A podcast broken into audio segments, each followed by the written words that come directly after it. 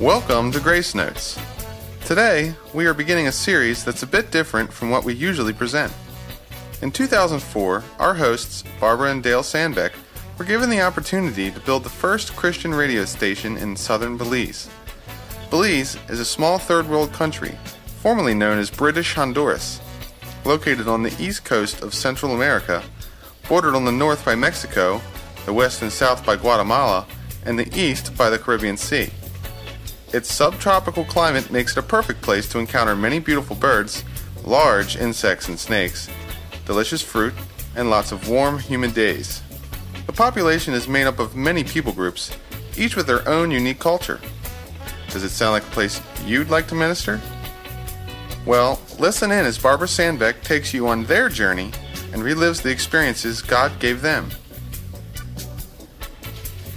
Have you ever been faced with an overwhelming task or felt inadequate to meet a challenge? Well, that's how every missionary feels when facing the unknown. It's difficult, unless you focus on Christ. When you realize that the message you have to share will affect people's lives for eternity, the struggle to accomplish the work is well worth it. All believers in Christ are called to be missionaries, some right where you are, and some into the uttermost parts of the earth. Second Corinthians five nineteen through twenty says, God was reconciling the world to himself in Christ, not counting men's sins against them. And he has committed to us the message of reconciliation. We are, therefore, Christ's ambassadors, as though God were making his appeal through us. An ambassador is an official representative on behalf of one country to another. As believers, we are not of this world. Our home is in heaven, and we are called to represent the kingdom of God here on earth, and are appointed by God to declare his will. Second Peter two nine says that God's will is that no one should perish, but that all should come to repentance. Romans ten thirteen through fourteen reads, Everyone who calls on the name of the Lord will be saved. How then can they call on the one they have not believed in? How can they believe in the one of whom they have not heard? And how can they hear without someone preaching to them? Verse seventeen continues, Faith comes by hearing the message, and the message is heard through the word of Christ. We must spread the good news wherever we are that Jesus, God's Son, died to pay the penalty for our sin and rose again to save us. What does it mean to be called anyway? Well, missionary Grover said, when you see a need and are equipped to satisfy it, this constitutes a call from God. To be equipped means that you've been provided with whatever's necessary for a particular purpose. And you can be sure that when God asks you to do something, he'll enable you to do it and give you a desire. It'll be something you like to do too, though you may have to sacrifice to accomplish it. Philippians two thirteen says that it is God who works in you to will and to act according to his good pleasure. And believe me, if it's good for him, it'll be fulfilling for you. God enabled Dale, my husband, to become a certified sound engineer. And over the years, we've given hundreds of gospel music concerts and have produced these radio broadcasts. Though we'd been active for over twelve years in ministry, we felt that God had something else for us to do. At our missions conference in June of two thousand three, one of the directors asked Dale if he would be interested in building a radio station in Belize. We realized that Dale had wanted to do something like this since he was a teen, and that God had groomed him as he did Queen Esther for such a time as this. I was more than willing to unite with him to accomplish the task. About this time, the Lord had led us to study the book of Nehemiah.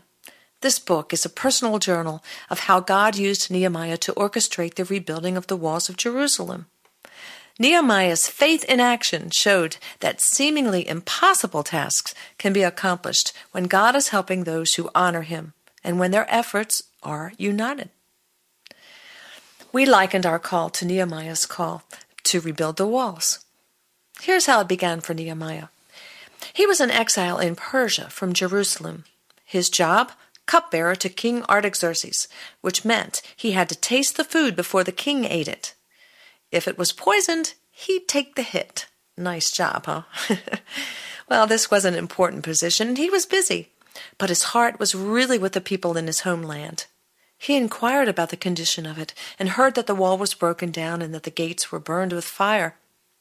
Now, walls mean very little in present-day cities, but in Nehemiah's time they were essential. They offered safety from raids and symbolized strength and peace. A calling starts with a need made known and is followed by a burden. Nehemiah wrote in chapter one, verse four, "When I heard these things, I sat down and wept. For some days I mourned and fasted and prayed before the God of heaven." God burdened Nehemiah and heightened it when he inspected the walls and saw the damage for himself. God led us to take an eight-day trip to visit Belize so we could see the need for ourselves. Many religions are represented in Belize, but less than two percent are fundamental. Because English is spoken there, the evangelism witness is strong, yet many people are still rooted in superstitions carried over by their heritage. They couple the truths about Jesus with pagan rituals and voodoo practices. In fact, in the town where we initially lived, they beat drums and chanted all night when a family member died. People are falling prey to every wind of doctrine. Their spiritual walls are falling down because their foundational beliefs are not reinforced. The believers we met there greatly desired to know more of the Word so that they could teach their own people. We realized that the people need not only to be evangelized, they need to be discipled. And Christian radio is a powerful way to accomplish this through stable teaching and music. More people can be reached this way than through traditional means, and it's non-imposing. People are free to listen and respond without pressure. God confirmed this in us when we visited the prison in Belize. Until three years before, the environment in which these people existed was barbaric. They seldom saw daylight, and they ate with their fingers. A prominent businessman there saw a need to provide decent living conditions. He transformed the prison into a compound where the prisoners could move about freely on good behavior. And he brought in a P A system, and he started broadcasting Christian teaching and music. We saw firsthand the difference radio was making in that prison. The environment had changed dramatically. While we were there, we gave a live concert through the P A system, and we met with one of the inmates named Anthony, who had become a believer. He wrote poetry and let us read several of his poems. It was obvious that God had taught him many lessons while in his confinement. Listen to his words. "I sit and look at these bare walls, remembering the events that caused my fall, looking around at all the faces filled with bitterness found in such places. The fence and walls hold the prisoner in, but the genuine prison is a life of sin. Held in bondage by Satan's attack, the key to seal freedom most people lack. As we open God's Word, it is easy to see that the Lord and Savior holds the key. Whether in the world or a prison within, we all fall prey to Satan and sin. To be able to endure the prison of life, hand God your troubles, burdens, and strife. For prisons are not the only one held tight. Jesus is our answer and guiding light. So if you're in the world or a prison within, open your heart, hear, and listen. God is our salvation from Satan's attack. Don't be caught in a prison where Jesus you lack." Boy, what insight. The human heart is the toughest thing to change, and God touched this man's heart through his word. It doesn't matter how many people care about this man. God does. And if we are to be effective in our service, we need to first ask God to help us, not just to love the work, but to love the people like He does. When you let God touch your heart, you'll be ready to deal with whatever sacrifice it takes.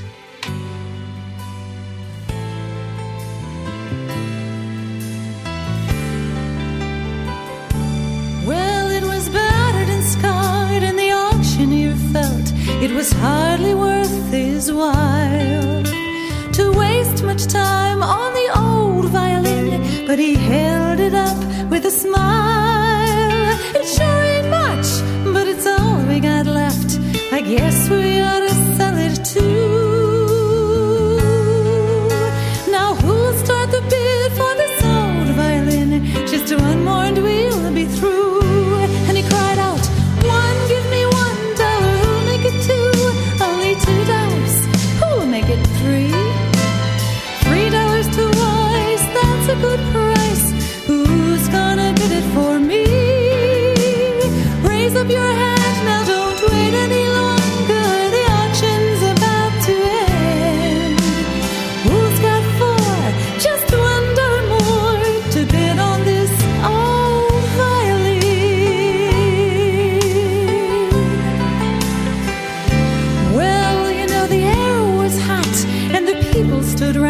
as the sun it was settled low. From the back of the crowd, a gray-haired man, he came forward and took up the bowl. He wiped the dust from the old violin, and he tightened up the strings.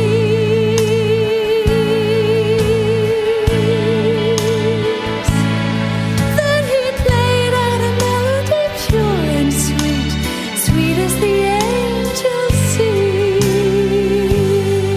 And then the music stopped, and the auctioneer, with a voice that was quiet and low, he said, "What is my bid for this old violin?"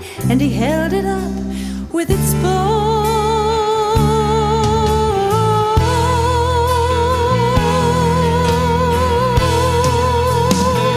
And then he cried out, "One, give me one thousand, two, make it two, only two thousand, who'll make it three? Three thousand to twice, no, that's a good price. Who's gonna bid it for me?" The people cried out, "What made the change? We don't understand." The auctioneer stopped and he said with a smile, it was the touch of the master's hand. Now is battered and scarred with his sin. He's auctioned cheap to a thankless world, much like that old violin.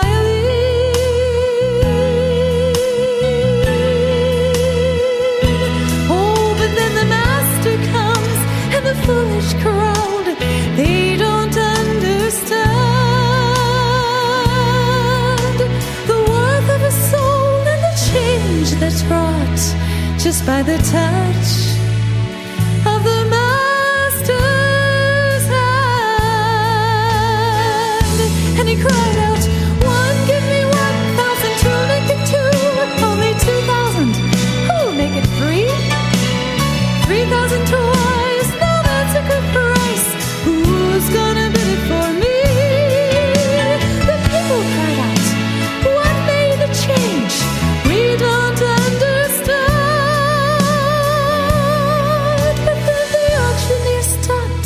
And he said with a smile, it was the touch of the master's hand. It was the touch of the master's hand. It was the very touch of the master's hand.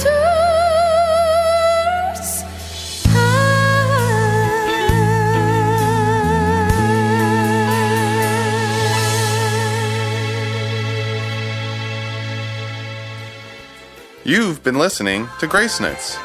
For more information about this ministry, write to Sandbeck Ministries, P O Box five eighty-one, Falston, Maryland two one zero four seven, or visit us at our website at w w w dot grace notes radio dot com.